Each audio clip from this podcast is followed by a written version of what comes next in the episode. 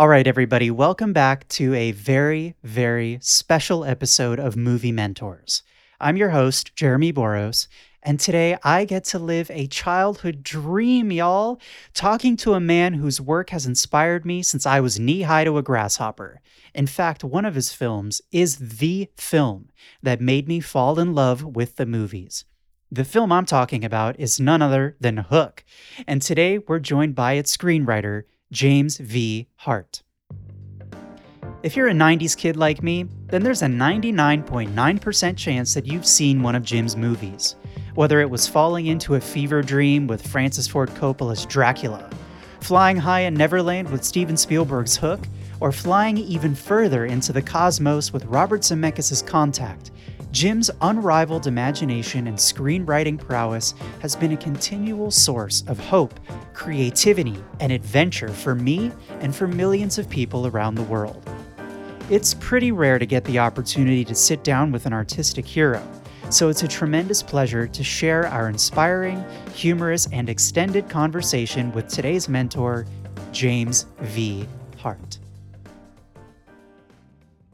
I feel like I have to start by saying some things which you know i've been able to interview some really fantastic people for this project and you are of course in that mix um, but i don't think I may not ever have the chance to interview someone whose work has so personally impacted me and my creative journey as you, sir.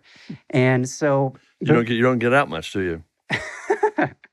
no, but in a lot of ways, you know, when something is so personal, it just feels like it's yours, like it's your DNA.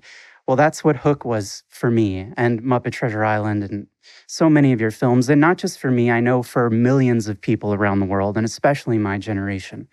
And when I think back being like a seven year old kid and seeing Hook and flashing forward to sitting across from you right now, it just kind of reinforces for me what your films kind of are about, which is hope and belief and connection and just sort of the magic of the way the world works. And with that, I just want to say thank you so much for being here, for being who you are, and for talking with me today. Glad I survived long enough to hear all this. um, I want to start by reading uh, three quotes from your films that I got to watch all in the last week. So, don't be afraid of death, be afraid of the unlived life. You are an interesting species, an interesting mix. You're capable of such beautiful dreams and such horrible nightmares. You feel so lost, so cut off, so alone, only you're not. See, in all our searching, the only thing we found that makes the emptiness bearable is each other. And of course, to live, to live will be an awfully big adventure. When I well. watch those films, and that was Tuck Everlasting and Contact and Hook.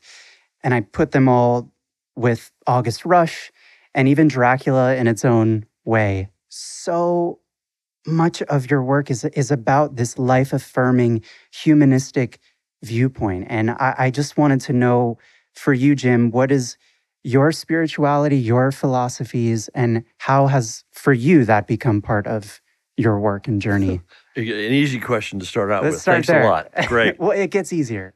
For some reason, I just flashed on my childhood in Texas when you were reading these, and my dad, my mom, and my brother. And I know that Tuck Everlasting, Jake figures a lot into this, my son, who's now my writing partner, and Julia. Jake brought Tuck Everlasting home to me from school when he was in the sixth grade.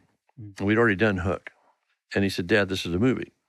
And I had never, I knew Tuck, but I never, I never, I never really knew Tuck Everlasting.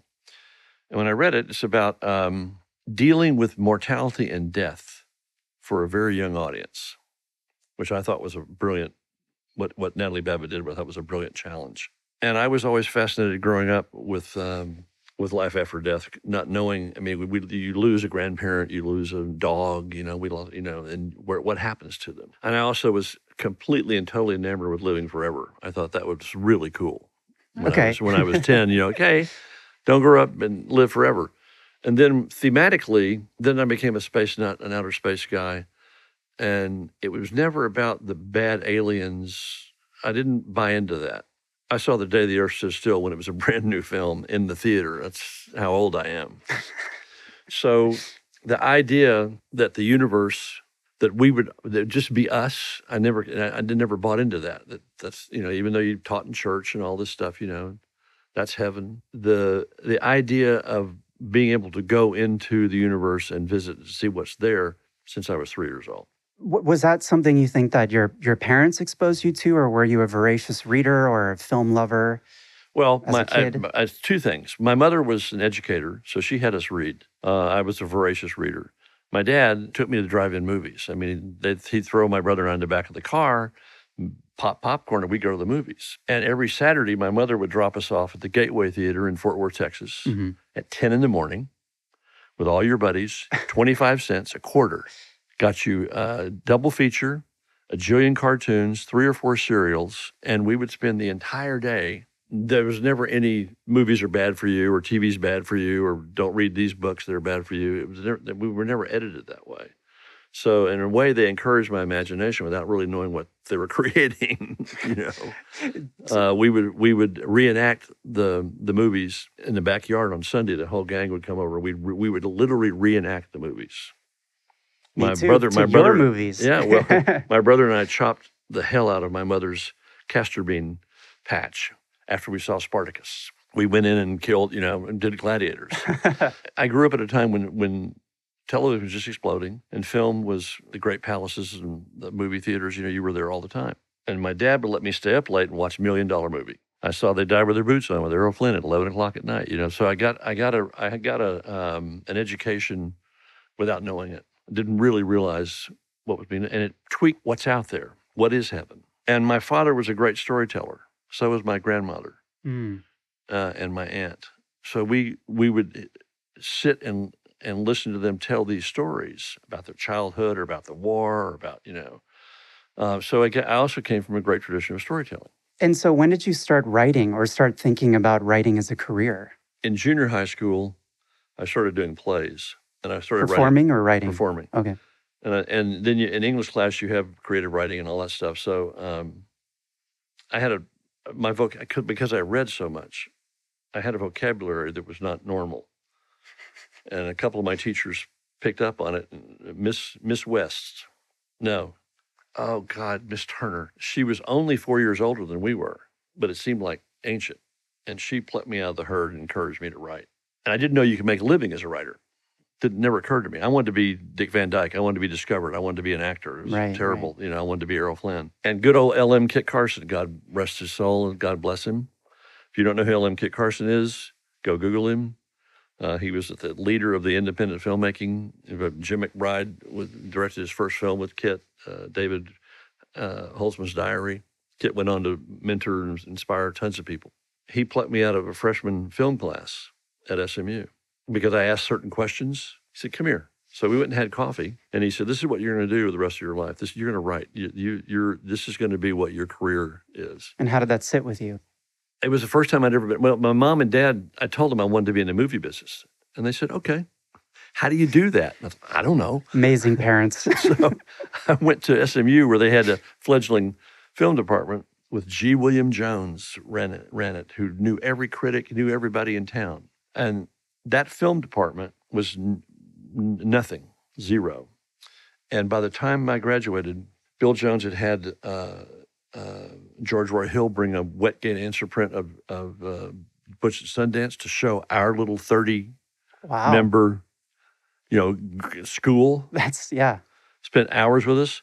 Uh, Dennis Hopper and, and Jack Nicholson showed up with Easy Rider. Are you serious? No, I'm serious. And and I, wa- I watched Jack Nicholson like every co-ed would sign his arm, you know, because we didn't have iPads and shit, you know. Yeah. And Alan Pakula brought his first films to us. So I didn't realize.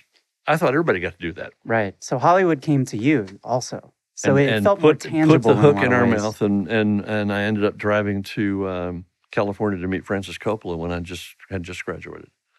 With Wait, my, what? With my buddy, I know it's like How and wh- why? How did that happen? Stephen Graham, uh, who was a graduate student friend of mine, we'd made, he'd made a, a really powerful narrative uh, film with dialogue and everything that nobody was doing. It's a 30 minute film. Everybody's making, you know, exploding Coke bottles and psychedelic shit. Right. So Stephen and I sent the film out to Coppola. Zoetrope was um, was on the map of all of us who were paying attention to film. Francis had just done The Rain People. Lucas's short film was uh, had he'd been involved with that. So we, everybody wanted to go to San Francisco. So he was he was basically continuing what Corman did for him Exactly. with you guys, plucking out Yeah. students. and- Exactly. Yeah, and and also, and I mean, he gave George his first. You know, he, he was he was wonderful that way. So we sent him the film, sent him a letter, and just assumed we could drive out there and see him. There was two people, BBS, Bert Schneider, who did uh, amazing films. Um, we were going to drive to LA and see him, and then drive to San Francisco and see Coppola. Just send a letter, and here's our film. okay. We stopped on the way in in uh, in Taos and, and hung out with Dennis Hopper. you know, got stoned with Dennis. Uh, we'd met his brother, who was his chef. He had a bought a villa there. The Indians all hated him, but that was our. It was like, and this is we're supposed to be in Vietnam. Get to Coppola's. It's when the old it was, it was the, his old building with the big coffee, ma- big machine, and um, we arrived and announced ourselves. And receptionist looked at us like, "So we're the guys from Texas. We sent Francis our film." Uh huh. Oh yeah, we're, we're here to see Mr. Coppola, you know. And we would wait there every day in the waiting room until five o'clock, and she would say, "He's really busy. He's not going to be able to see you." Oh my goodness. It's okay. We'll be back tomorrow. Well, I don't know. if That's you know. We'd show up the next day, wait patiently, and finally um, on Friday, all of a sudden I see through the door, the hallway door, he's coming. Francis comes out, and we go, "Mr. Coppola, Mr. Coppola, we're the guys from Texas. Did you see our movie?" And and he didn't even he wheeled and walked away from us and waved at us over his shoulder and said, "Keep making movies." Aw. Except we heard Francis Coppola just told us to keep making movies. That's how you got to think. Yes. So we wow, and he actually did help with the Corman connection. He got Stephen a job on a film that Corman was doing in Dallas called Gas, that George Armitage directed. That shot at SMU. Used a lot of our friends. So he did. He turned around and said, "I'm going to introduce you to Roger." Hmm. And all we heard was, "Keep making movies." And boy, did you ever! You were making movies with him. A couple Finally. years later. Well, not well, a couple of years. It was we'll- we'll get but to 20 that. years later. So then, so your your first feature is "Give Me an F" that you're credited on, at least on IMDb. So, how many years after this story did that happen, and how did you get it made? Okay, that was 69.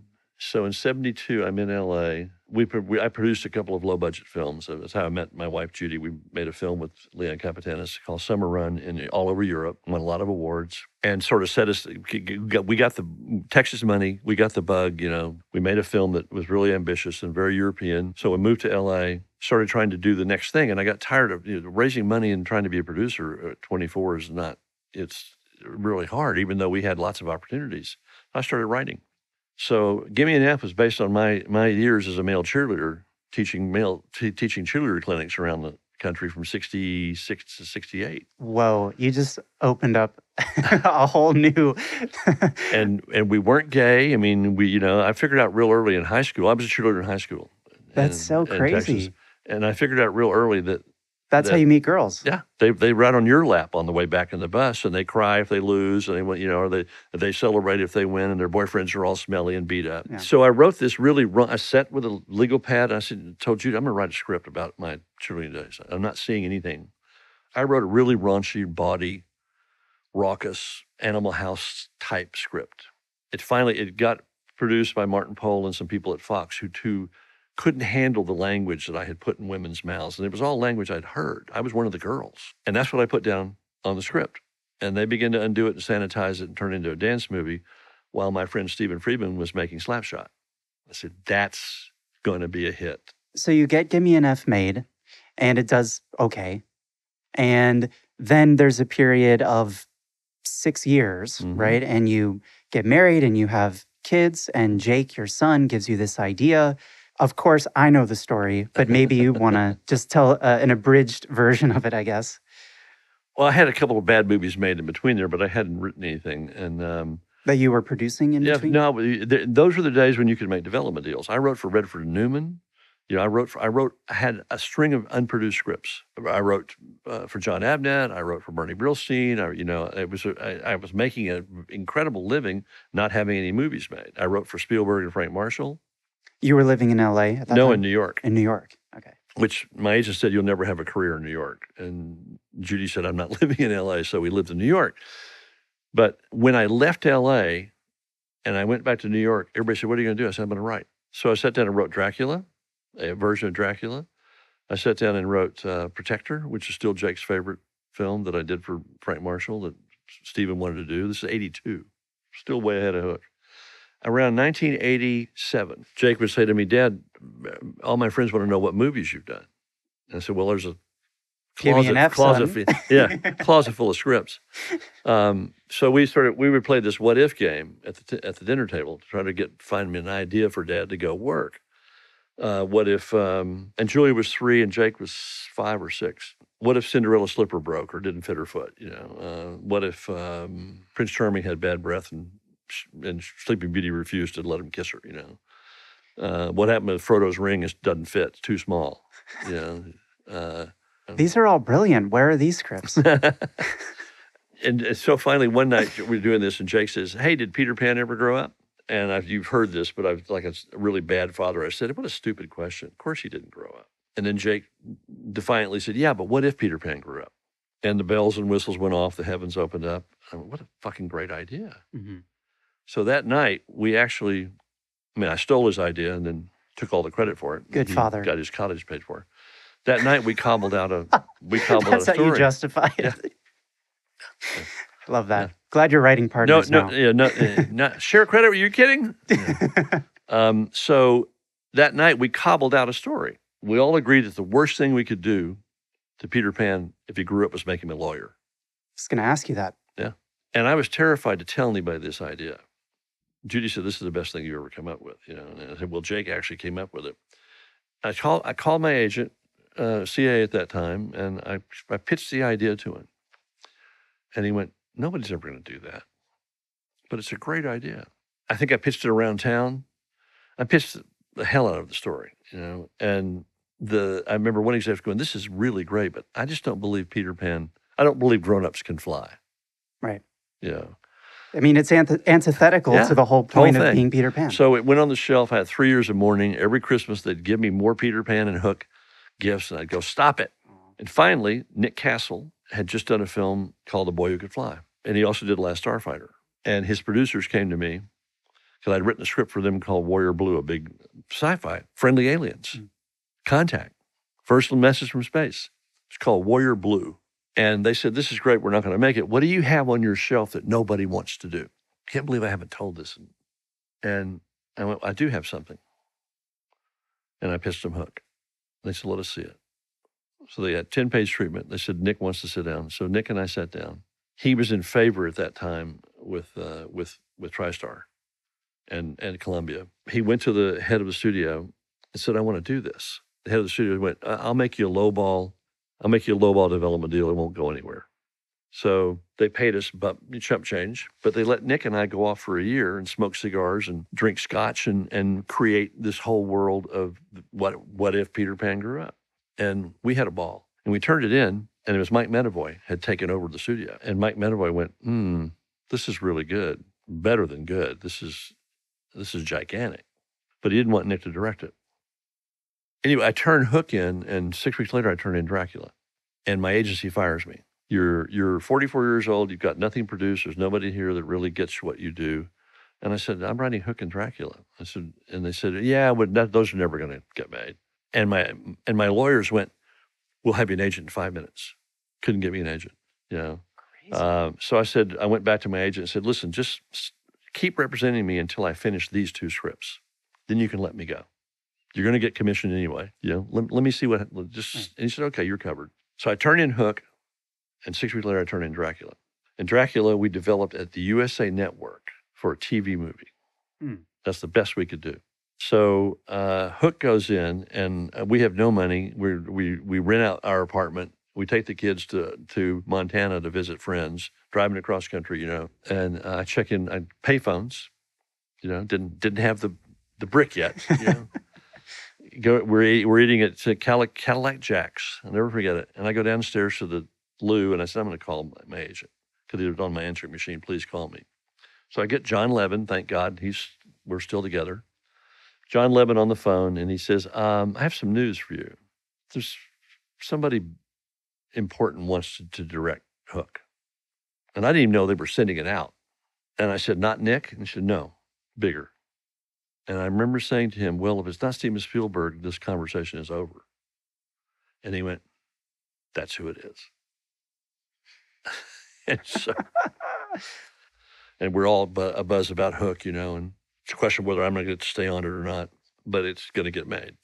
And John calls me and says, um, because Dracula, we had to get away from USA Network. It's a TV movie. And they actually gave it to me and said, you have a year, go do it. But down to the hour, don't, yeah, we'll, we'll take it back and we'll ruin it. We'll butcher it, but we're going to give you a year. Huh. Uh, Karen Moore, great. I mean, she's, she read my script of Dracula and said, we can't make this for $2 million as a TV movie. My God. No, looking at it, yeah. No. So John Levin took the Hook script to Robin and Dustin before Steven. Oh, really? Robin and Dustin were attached before Steven, and they picked five directors to go to. And of course, Steven was the one that they both wanted. So I'm getting all kinds of good news. And Dracula's still sitting there, and John's saying, Don't worry, I have an idea. CA was trying to get Winona Ryder at the time to leave ICM and come to them. So they were sending her all these scripts. And on the bottom of the pile was my Dracula. And so when they went back to her, when Levin went, and she said, Well, I want to do Dracula. And the agent going, Why? She said, Have you read it? And Levin had the uh, instant idea. It was his idea to go to Coppola. Which Why? I had That been seems struggling. like an interesting choice. I had been struggling. No, I mean, perfect choice. Really? Okay. Whenever anybody would ask me about who I wanted to direct Dracula, I would say David Lean. And they would go, What? It's a horror. And I said, No. It's a giant sweeping epic. If you read the book, Right. it's a gigantic epic. It's not, you know, closets and hallways and fog and, and coffins. It's this beautiful, amazing. And they would go, Really? So when when John said Coppola, I just went, That's it.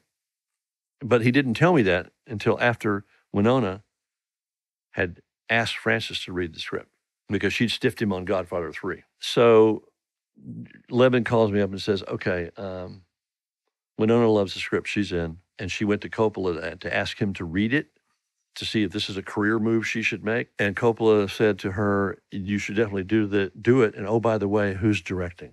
You had both at the same time Same going. time, back to back on the Sony lot. There was there was actually golf carts that had Hook and Dracula on them together. It should have just been your face. And then, yeah. well, and as we were as they were tearing down Neverland, they were building Transylvania. So oh my uh, goodness. So and and I, it was like I I don't know, and I'm sure now that's happened, but the same writer uh, with two back to back projects against those two guys.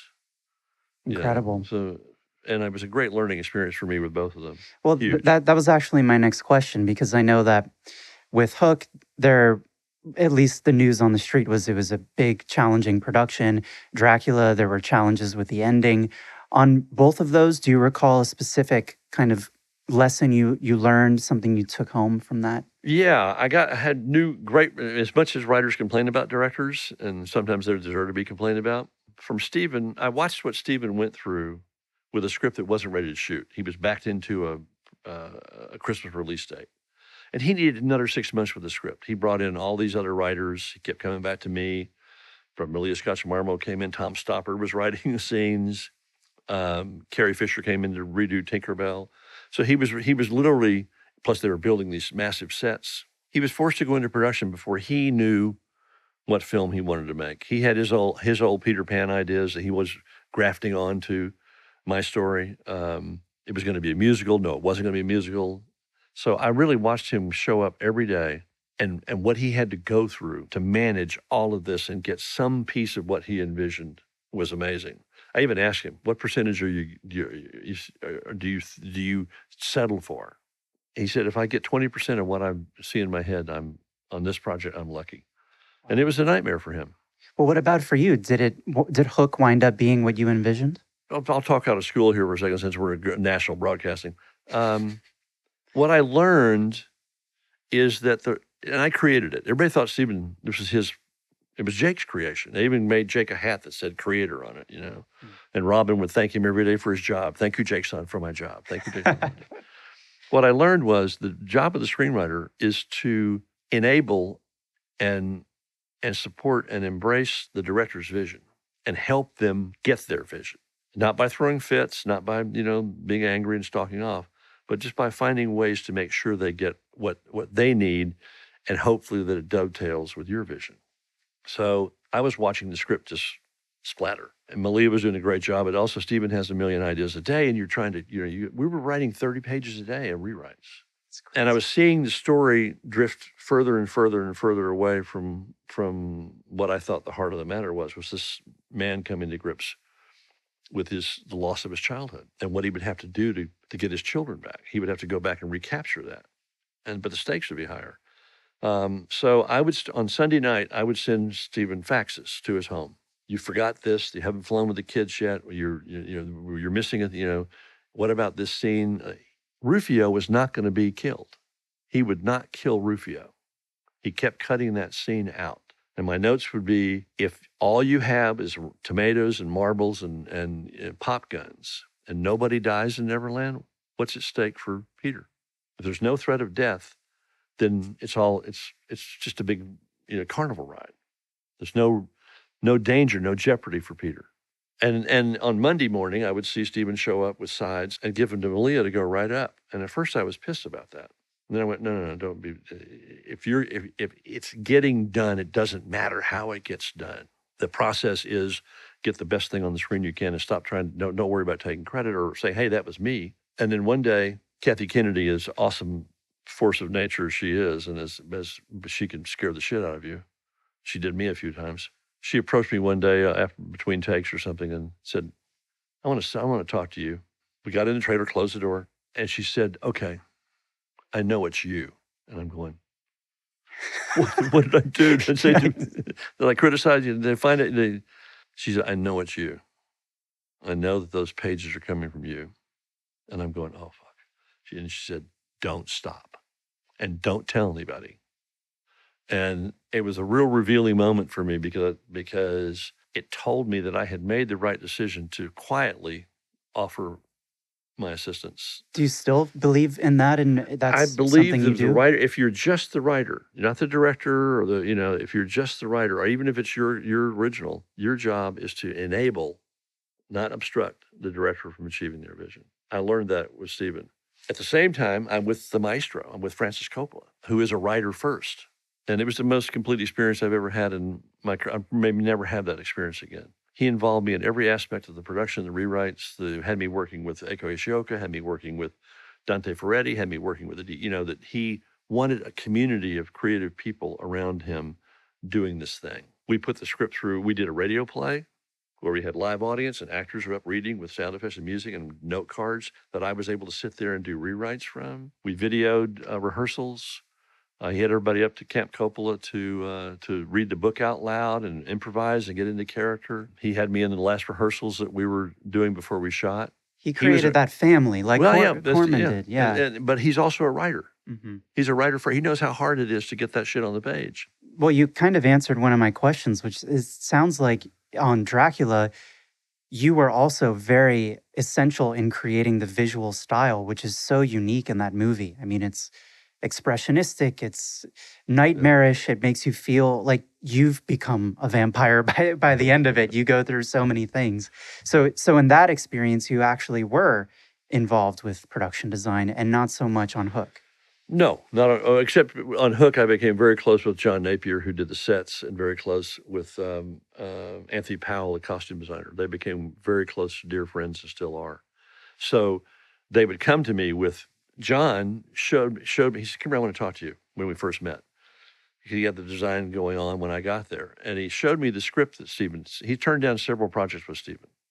He wanted. He was a great theater designer. Did Cats and Sunset Boulevard and Les and all you know all this stuff he did. He said, "This is the script that Steven sent me. Look at the margins." And in the margins, he'd already started drawing pictures of the sets. He said, "This is coming from the words you put on the page." Hmm. You know, and so it was interesting to see how the script had inspired one of the great production designers of all time. You know, good writer. Uh, well, but it, but it was it was interesting because I didn't I had not had that experience where you see the impact your words are having on Eiko Ishioka, Anthony Powell, you know, Michael Ballhaus, uh, uh, Dante Ferretti. You know, you you, uh, John Napier. You don't see that. And this, so Steven gave me a great opportunity by letting me hang around. Francis put me to work. We need a scene where the, you know, go go off and write the scene. We're here doing this thing, you know. And I'd go off and write the scene and come back and they were, they, they'd all applaud. I got to work with Peter Ramsey. He stuck me in a room with Peter Ramsey, who is now a great animation director.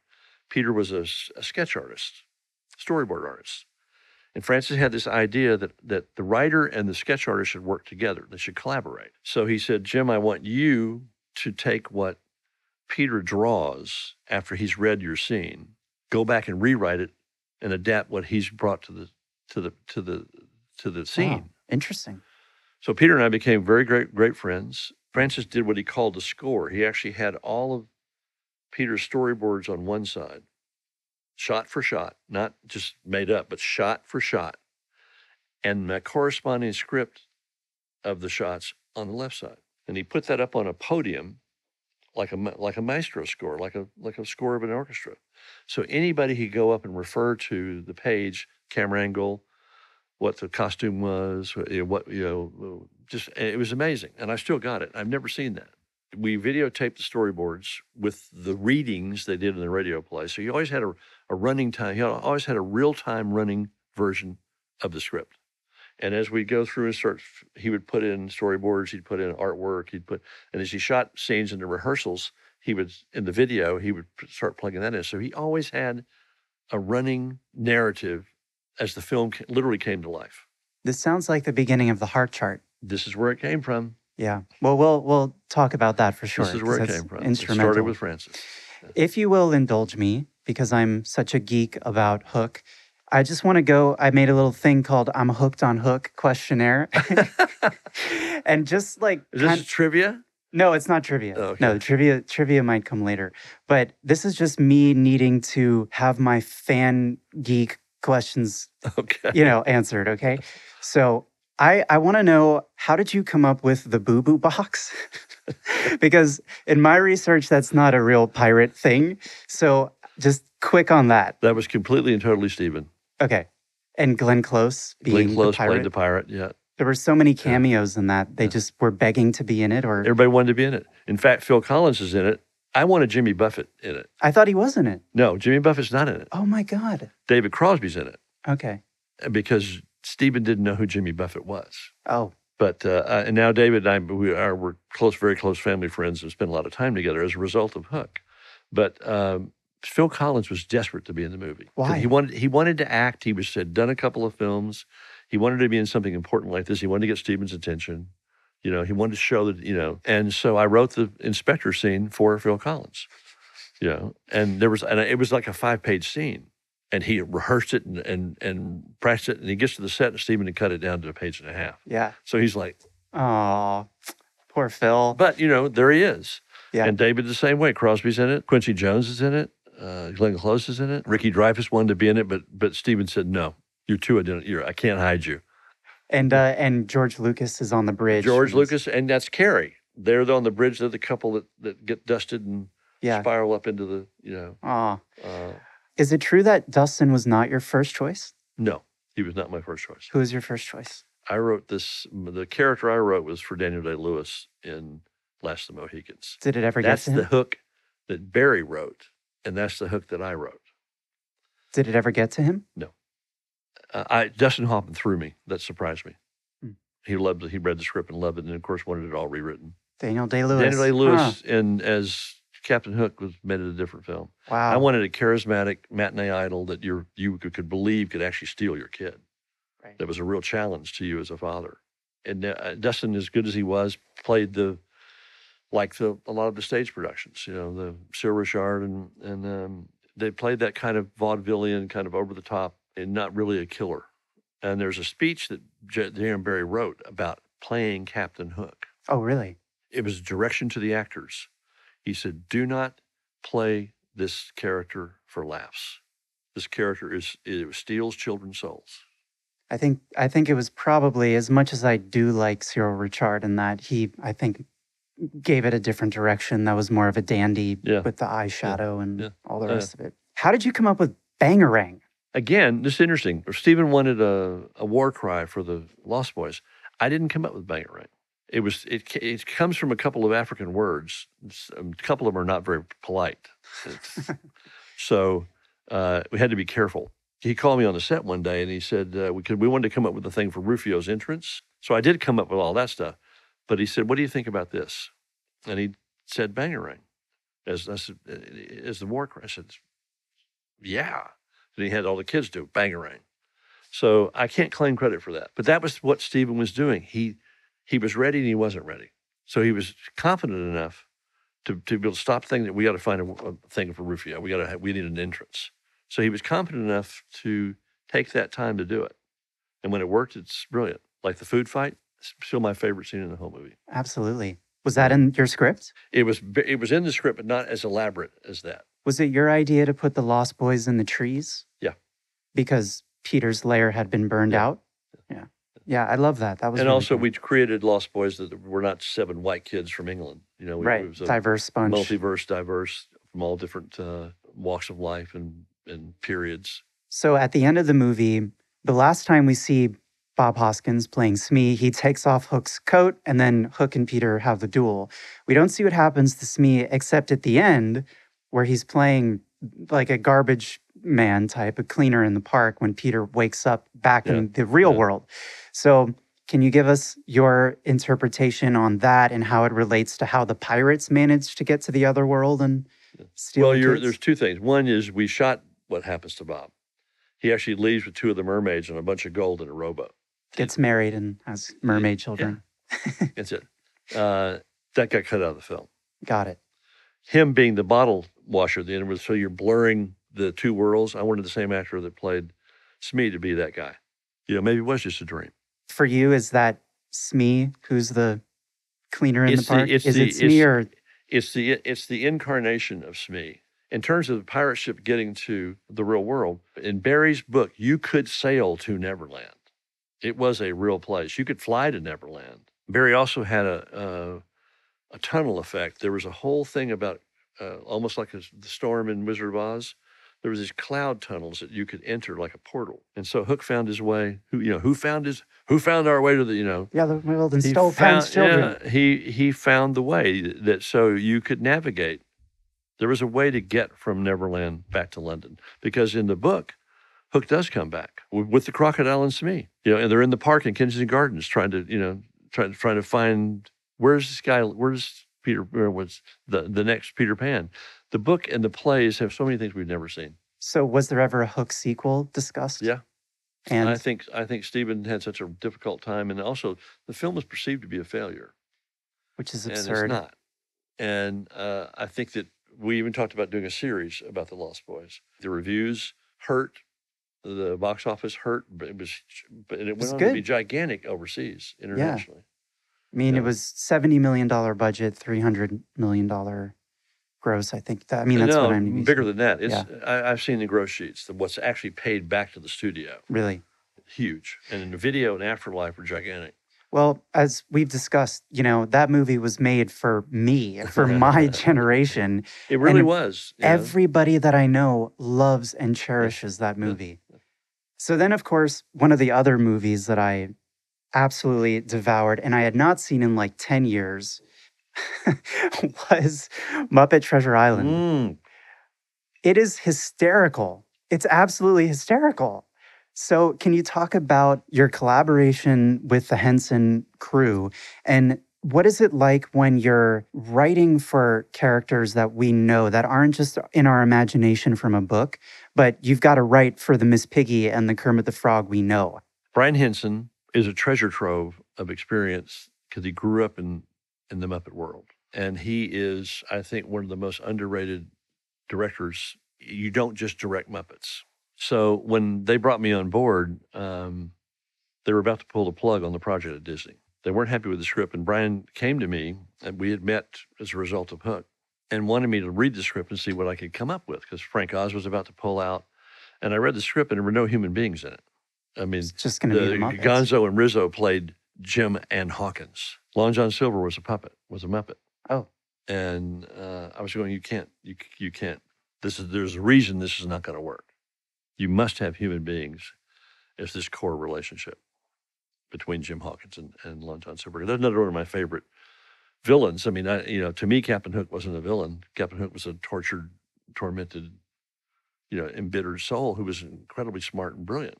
Long John Silver taught Jim Hawkins all kinds of things about growing up, what a shipmate is, what being loyal is, and then he was betrayed, you know, and you still, in the end, you Jim Hawkins lets Long John Silver go. So there's a real relationship there. Yeah. yeah. More so, he didn't have a father. His father was lost at sea, you know. So, so anyway, Brian, I gave him my ideas. He said, let's, we're all going to be back east. So we came up to my house for three days, snowbound, and figured it out. And he said, Frank Oz will not do this film. He will not work with a kid. He doesn't want to work with child actors. I said, well, okay.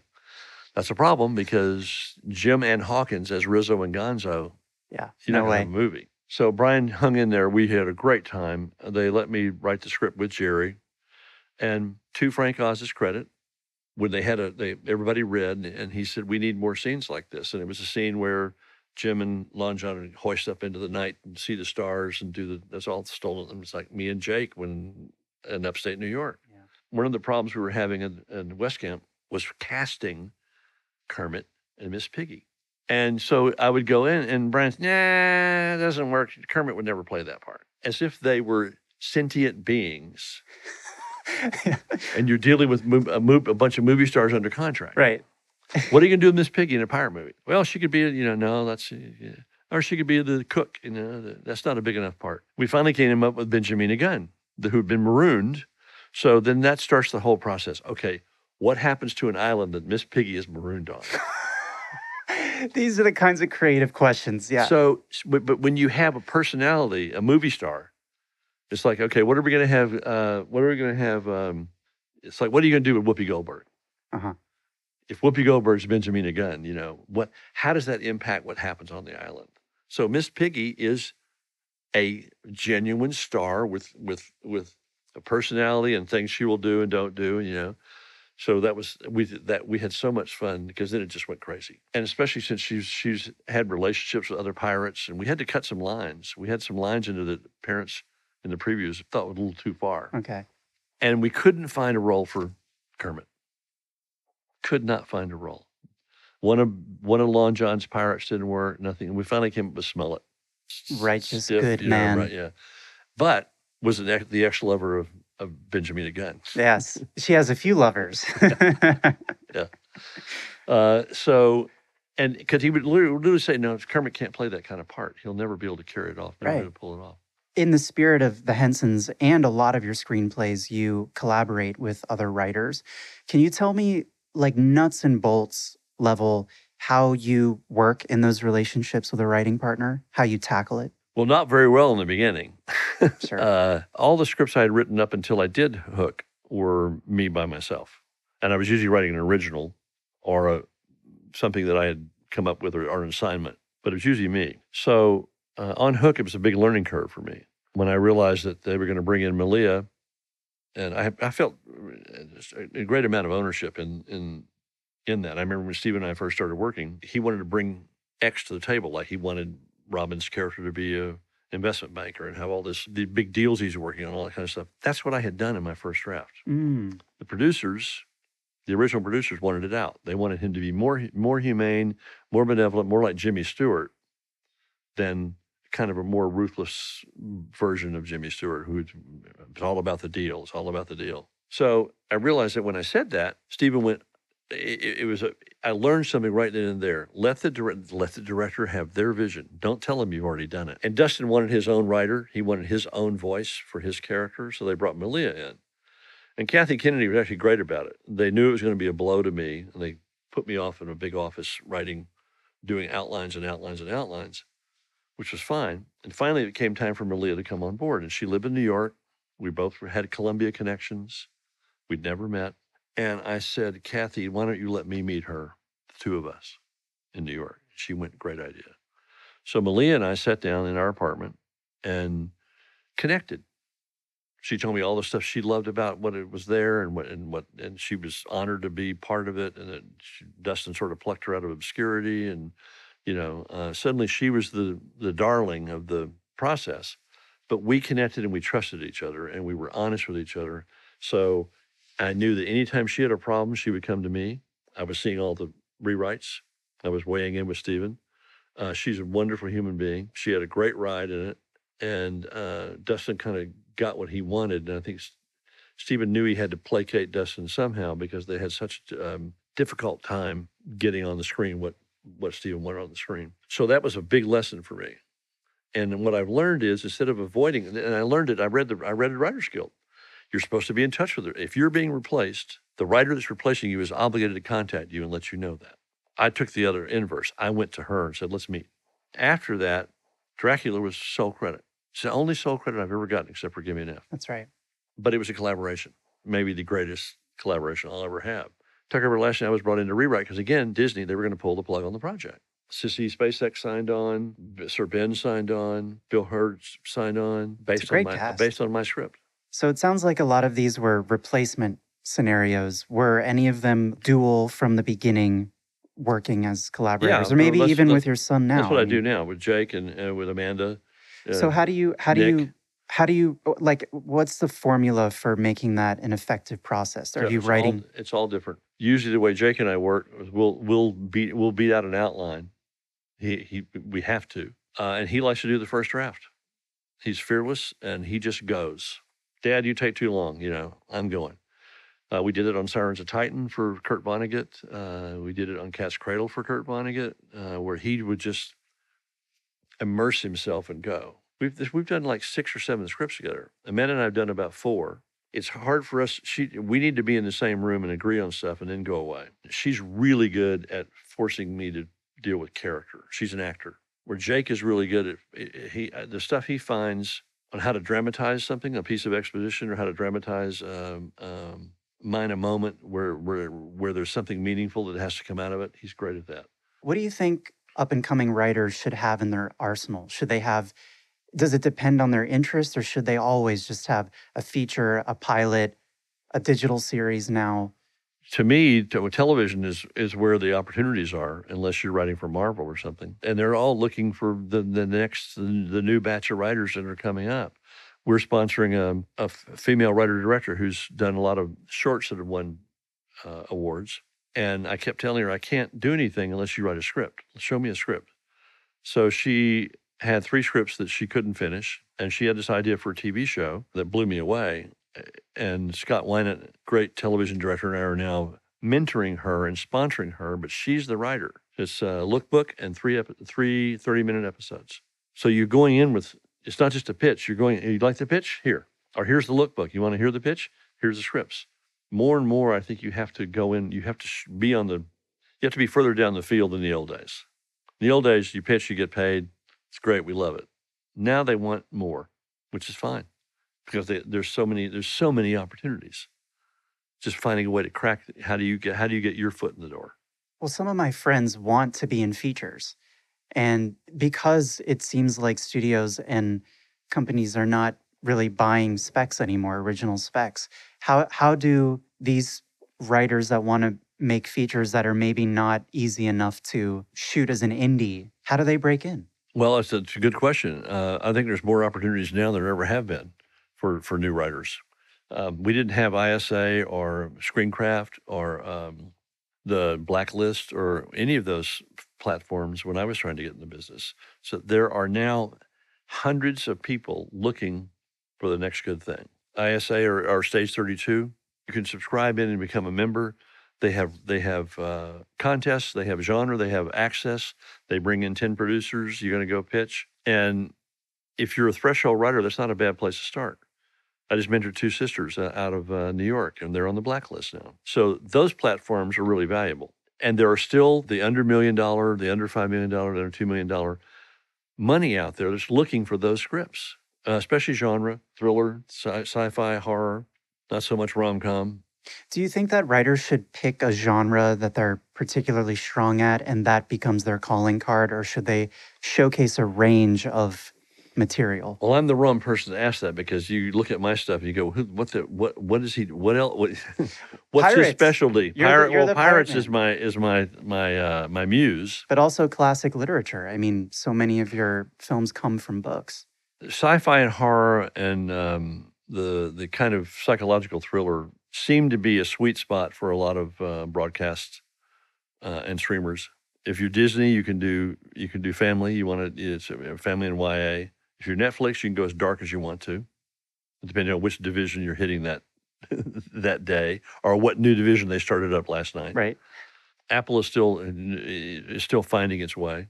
Uh, Spectrum has got it seems to have a certain adult grown up thing going on, but they're going to expand. Amazon, I don't know. Right. Well, they say so much. Write what you know. That, that's what I did when I started. I wrote about cheerleading and wrote about being a frat rat. So yes, in the beginning, I wrote about something I knew a lot about and found a voice.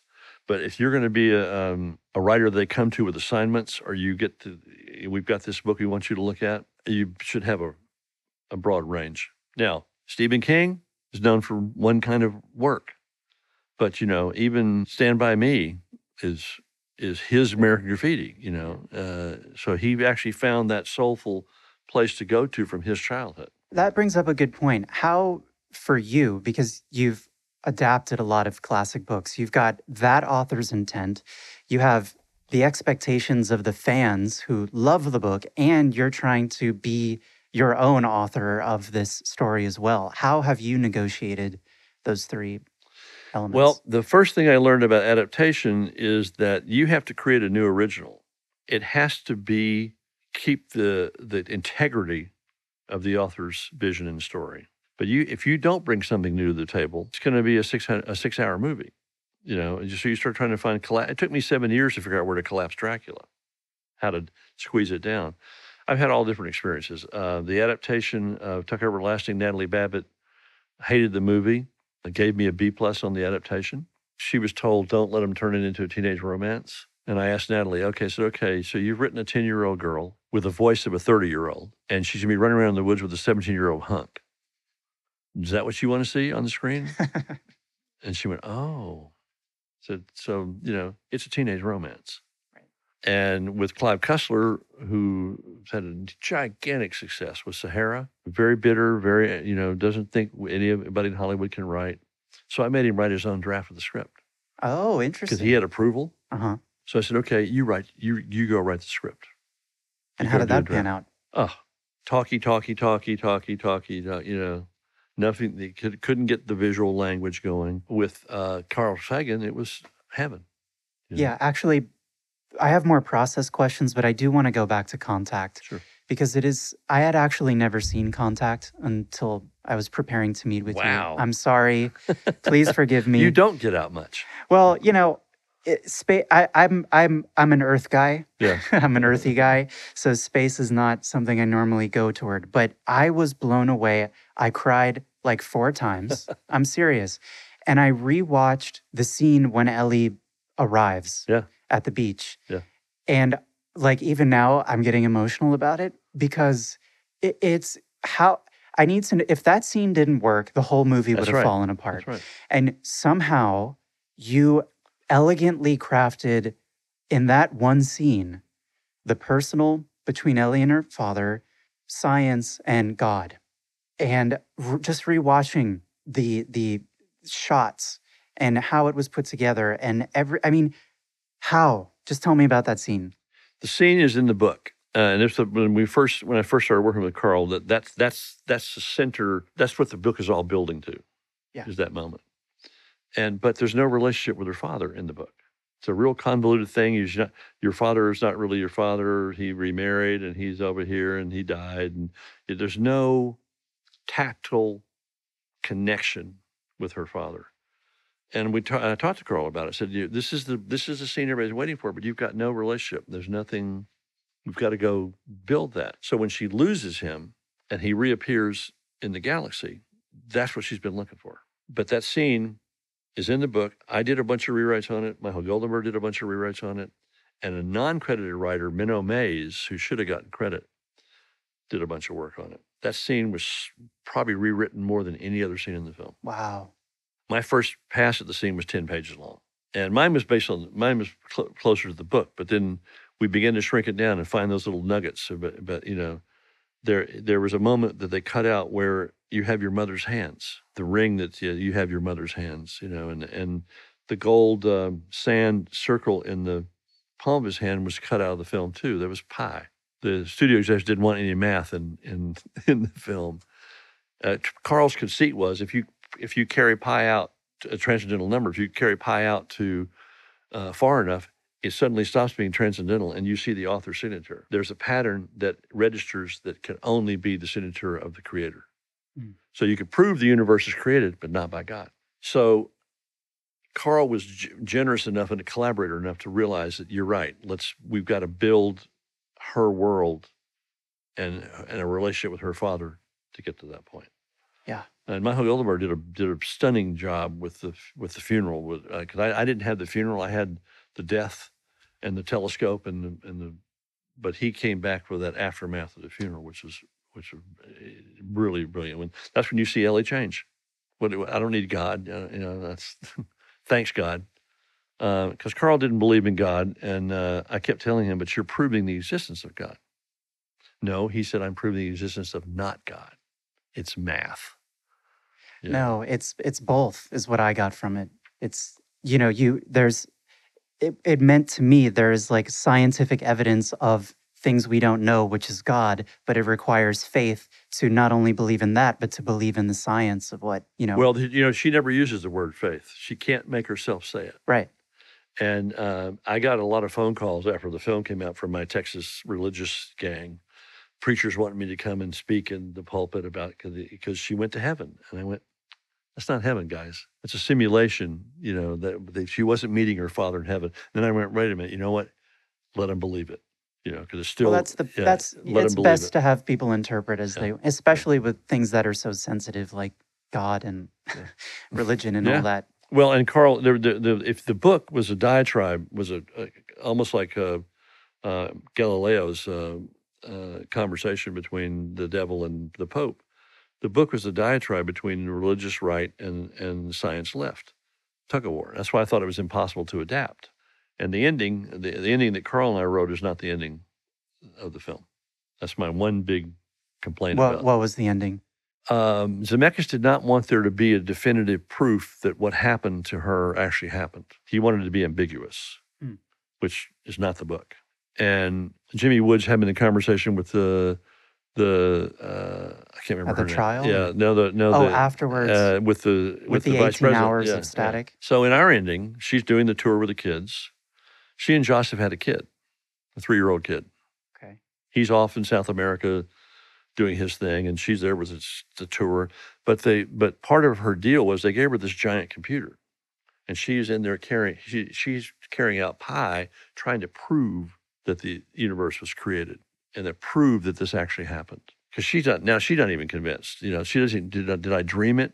So uh, she's giving the kids a tour, and she can't find her kid. And they all walk into the big computer room, and there's Sammy, who's based on Carl's kid. Sammy's sitting there watching the big screen, and all the numbers are printing out, you know. And all of a sudden, it locks up, and you begin to see these circles of zeros that are that are in an intricate pattern, like an atom.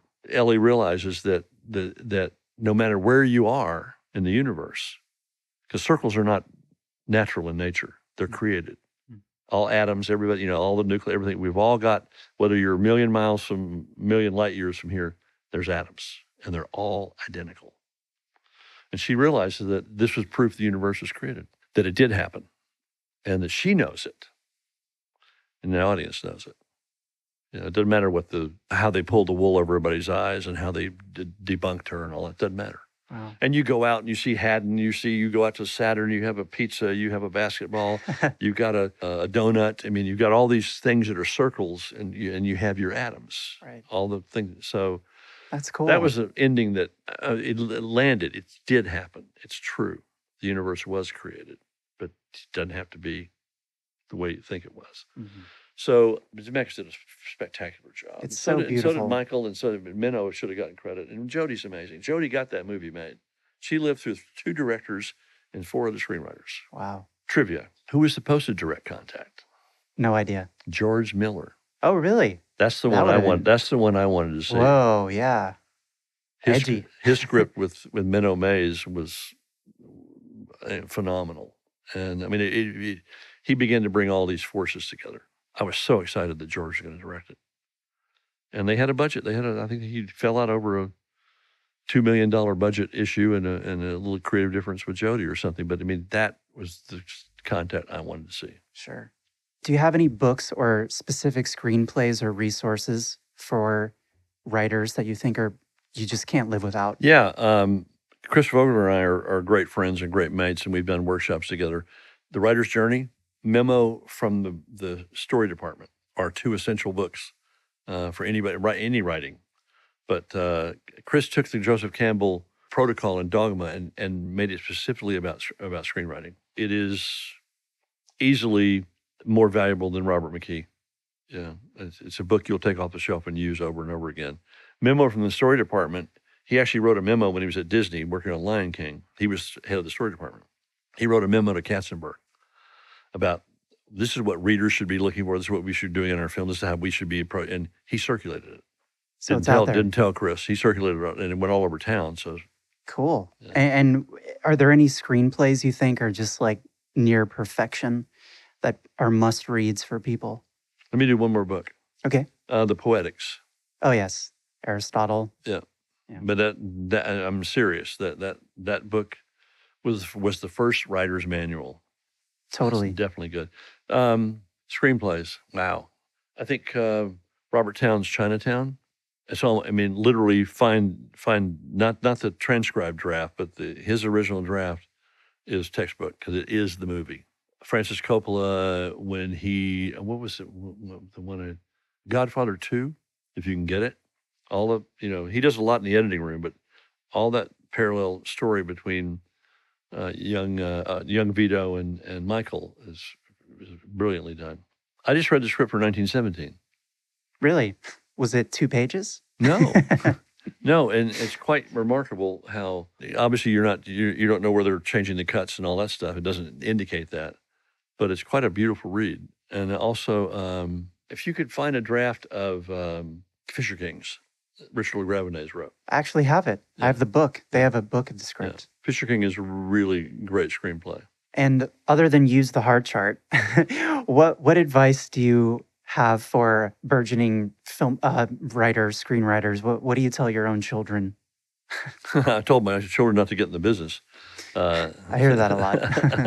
the the best thing to do is to not okay when you think you're finished and you think you want to submit this to X, Y, and Z contest or agent or manager who said they'll read your script. Don't think just don't don't think it's done. Don't be in a hurry. And don't don't tell them that, that, that they'll say we know we know it's a first draft. You know, don't believe that. You're down to getting one shot. Find a friendly face. Find a friend a friend who will tell you the truth, or find someone you know in the industry. Whatever contacts you got, but don't expose it to initially to a place that where you can fall from and and have it be a setback. hmm How many people do you have read your work if you were solo, not working with? Um, John Levin reads. He's the only one of the only representatives I would ever trust to give you honest dope, and he has great ideas. Jake, uh, Amanda, Judy used to read. My wife used to read all the time, but she's a grandmother a year right now. Who will give you honest, dead-on feedback. Yeah. Um, And people in the industry and outside the industry.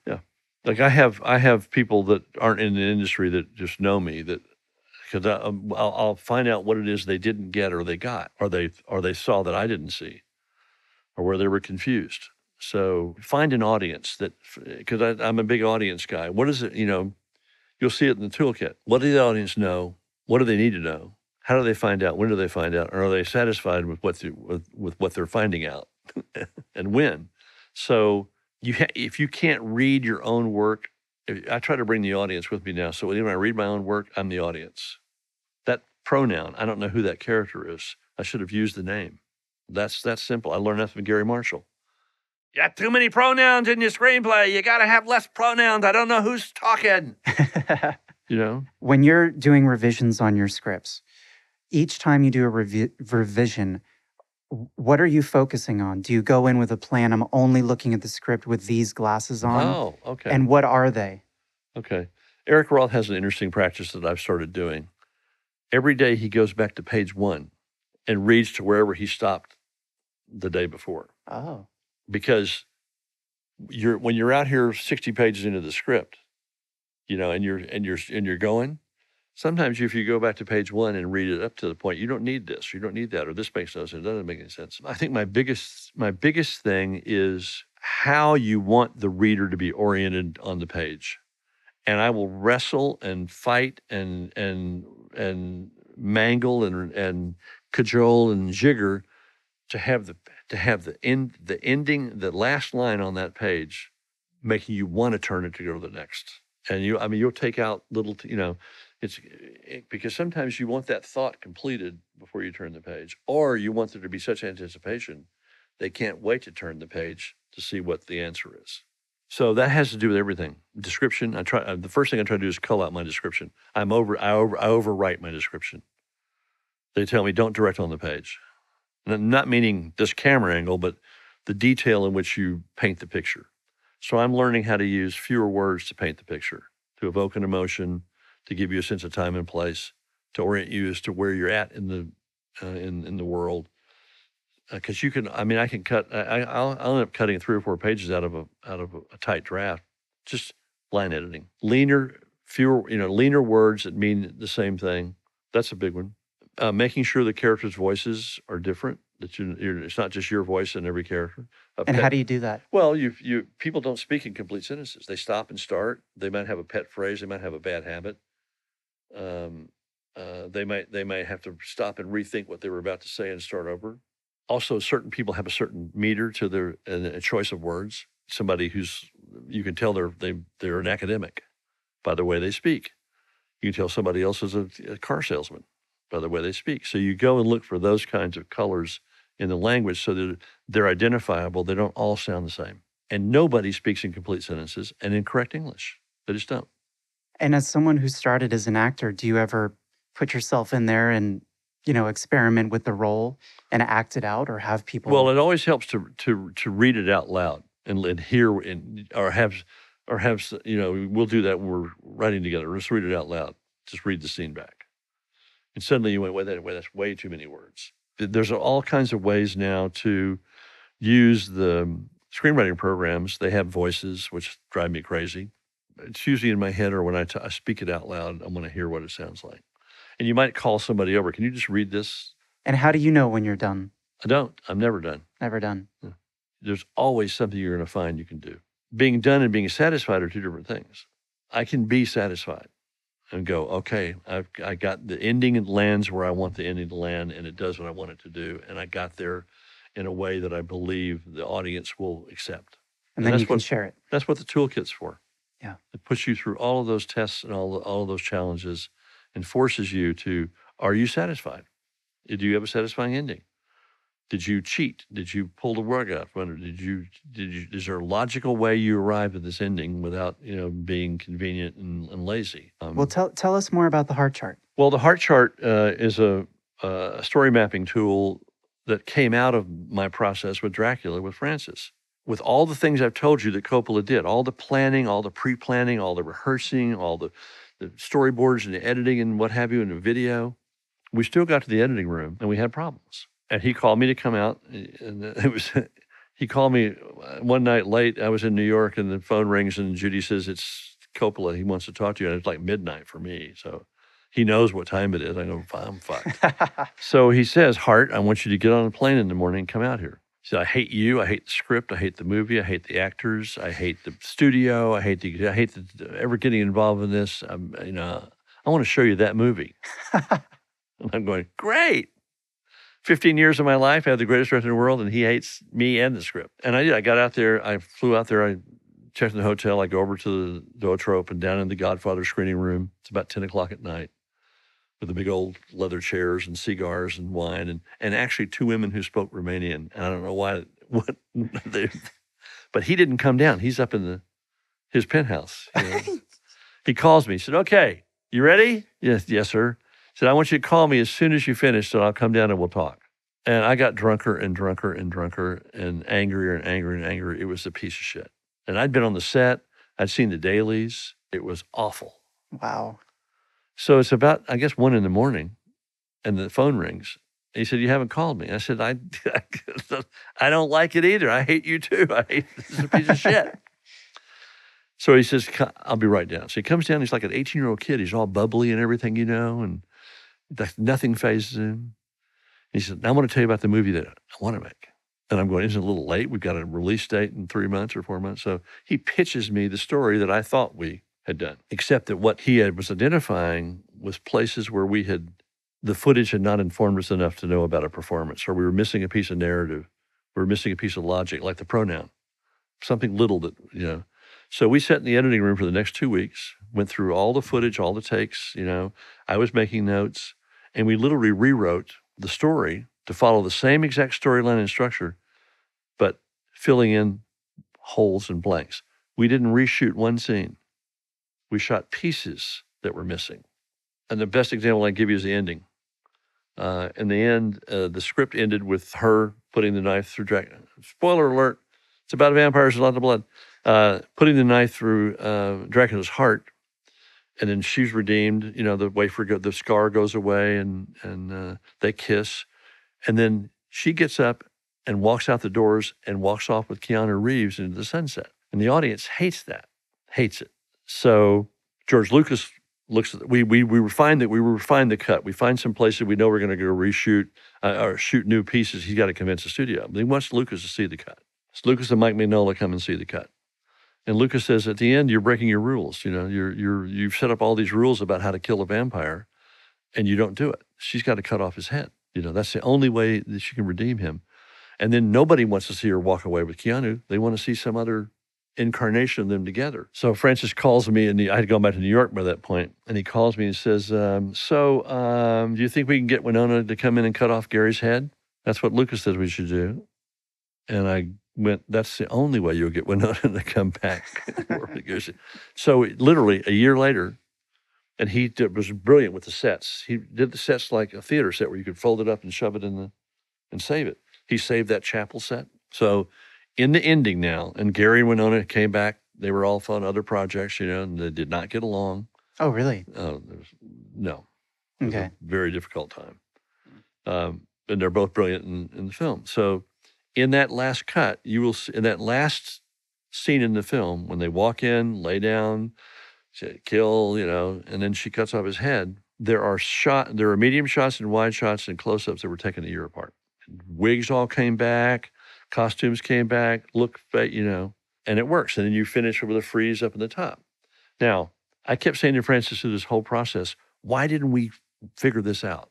Why couldn't we do this in the script? Why did we get here with our script? Everybody was happy with all that, you know, you did your thing, and we're still facing these problems.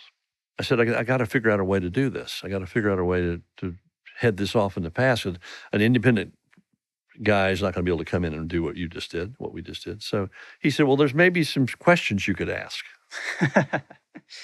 So it's an old journalism trick. And he gave me the three core questions. You know, when we meet the main character, what do they want? You know, and then the second question was, wh- who are the relationships and what are the obstacles they have to negotiate and navigate to get what they want?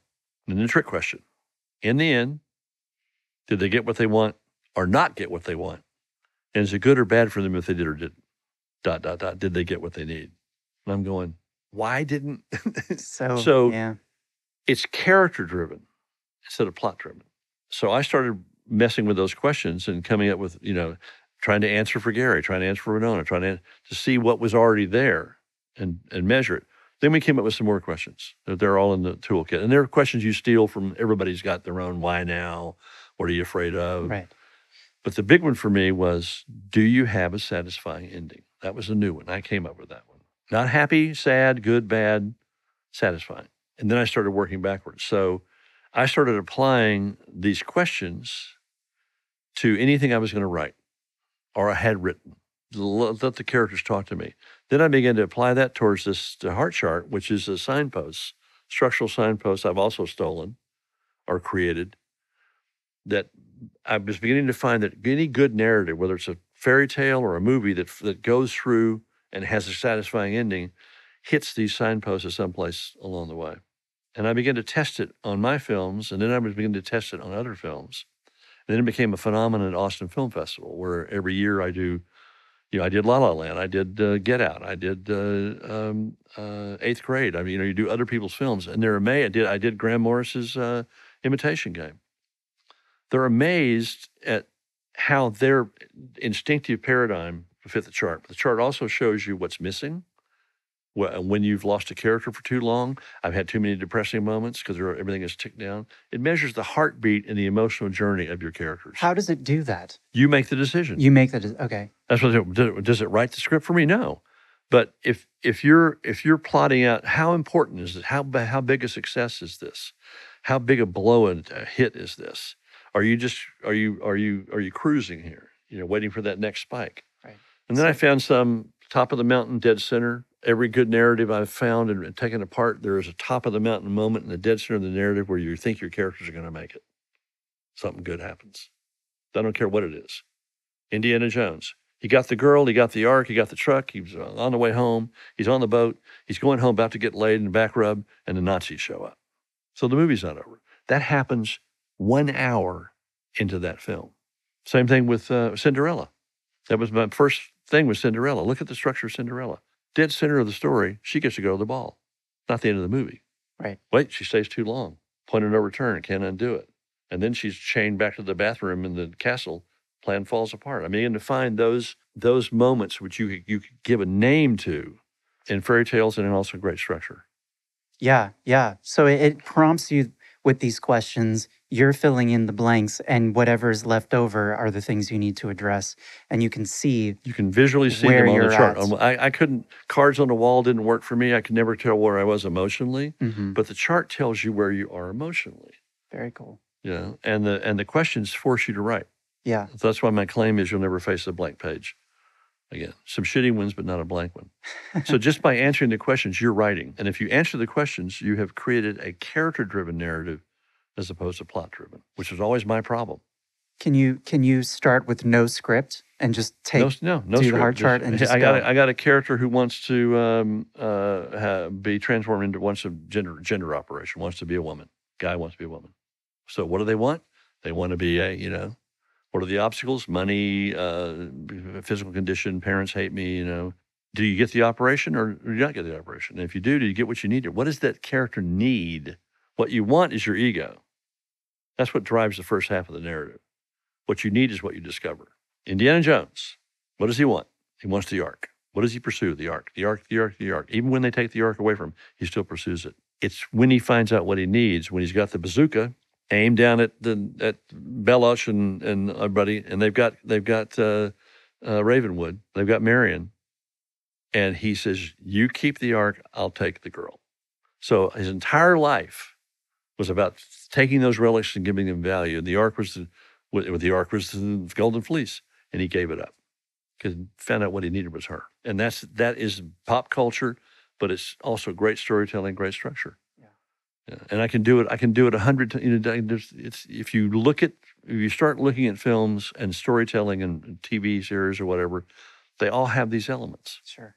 Your job is But how you use them, Yeah. And sometimes it's hard to see. and it's not a formula. I mean, there's not one chart that's alike. So the Hart Chart is great if you're just got an idea and you need help getting that first draft out, and it's a great system evaluation to see where you're at with something you already have. It's a great rewrite tool. It started out as a rewrite tool, but now I use it to jump to to break story. Awesome. Yeah. And do you have uh, like a promo code or tell us the Uh, website? go to like www.hartchart.com. You can download the toolkit. Uh, use ISA 20 uh, discount code, save you 20%. The story mapping tool is an app that stays online. All of your all of your charts stay in the cloud. Once you take the toolkit and do what the toolkit mm, forces you to do, you then have input and intel to load into your chart. Awesome. You can load parts of your script in. You can have up to as many characters as you want. You can move and shift and change the names of the signposts. You can change, you know, you, there's it's pretty. Ver- you can draw on it, um, but it's not a. It doesn't. You got it's. It takes me about two or three hours to do a chart once I have all that intel. Okay. But once you have that chart, you can manipulate it. You can change it. You can save it. And you can animate it. You can make it come to life. So you Really? can see you can see all the characters and what they're doing Uh, that's my favorite part. I put music on really loud and push the animate button and watch it come to life. Well, definitely we'll we'll put the website again, www.hart, H-A-R-T, chart.com Dot com, yeah. in the show notes so people can pursue that and use it and improve their Mm-hmm. screenwriting abilities. And I started with quotes, so I just want to end with a quote. Again, I'm stealing it from you and from Contact. I was given something wonderful, something that changed me forever. A vision of the universe that tells us undeniably how tiny and insignificant we are, but how rare and precious we all are. A vision that tells us that we belong to something that is greater than ourselves, that we are not, that none of us are alone. I wish I could share that. I wish that everyone, if only for one moment, could feel that awe and humility and hope. That continues to be my wish. That's Carl Sagan. That's Carl Sagan. That is what he wanted people to take away from this film. That we were all citizens of a galaxy, that we just wise up and, and, and stop killing each other, stop destroying the planet, and join that galaxy that's waiting for us. In closing, there's something I always say that that um, the especially to new writers, because you're going to get the shit kicked out of you along the way. And Frank Pierson was my mentor, who took me under his wing while Hook and Dracula were being made at Sundance because I was not, I didn't, wasn't handling any of this very well. We got drunk one night in the, um, the hole in the wall bar. Frank gave me a very wise piece of wisdom. He said, you know, he said, kid, you know, I know you're, you, when you're your darkest hour you don't think anybody likes your stuff and they hate your work or they've taken it away from you and somebody else is doing it. He said, just remember that no director, not even those two big directors you're working with, no actor, no DP, no sound person, no composer, no costume designer, no set designer, not even the guy that's serving you donuts. None of them have a job until you type the end. And I went, thanks, Frank. I needed that pat on the back. And it was years later when I saw the credits at the end of one of my films that Fox did, where uh, it said the last credit. It said over twelve thousand jobs are created in the making and and and uh, authorized distribution of this motion picture. Over one million work hours were expended in the making of this motion picture. Then it named all the babies that were born over the ti years or something. But it made me realize that we're job creators. We're not just writers. We, we create jobs. Last year in the television world, there were 340 something series aired on all platforms. There's several million jobs that were created because some writer had the courage to go in and type the end. And it's only going to get bigger. So when you are feeling like you, your shit doesn't work and you're not going to see the light of day or that you know somebody nobody's going to pick your stuff up just just remember that you're a job creator every script you write is the potential to create thousands hundreds maybe millions of jobs Yes. Uh, writers have the hardest job.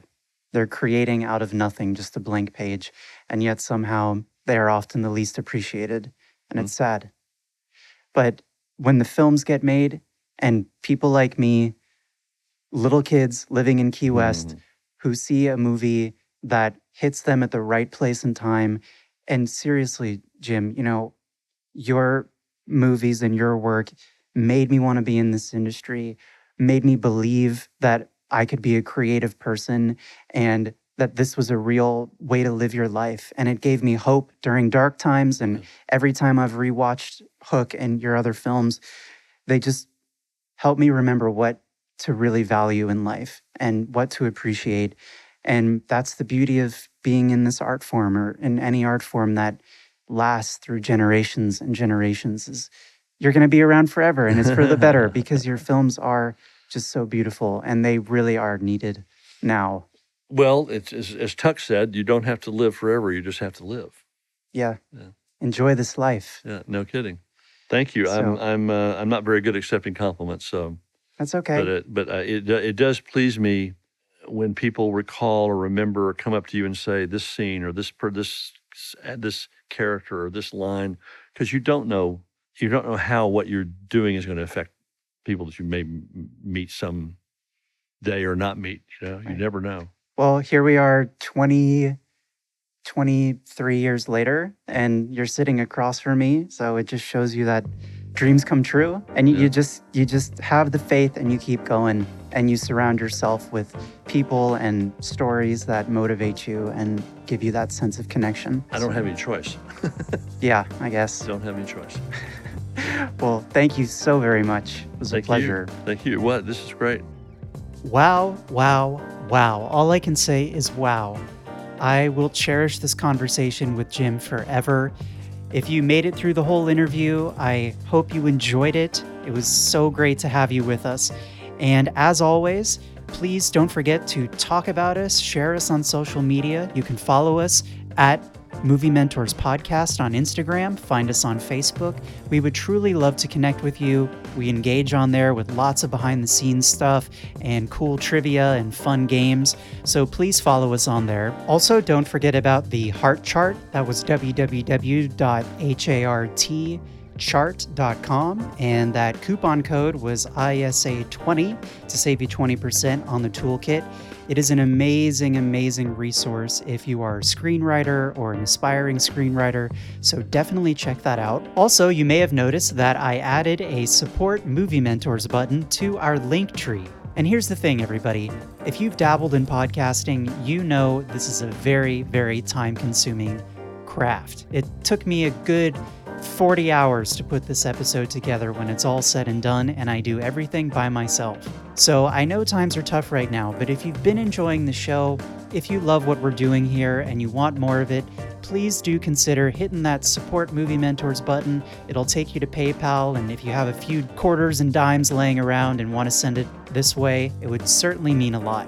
I would like to thank Gabe Sokolov for the music, James V. Hart again for being on the show, and of course, all of you for listening and tuning in.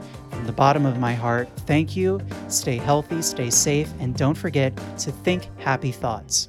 Take care, everyone.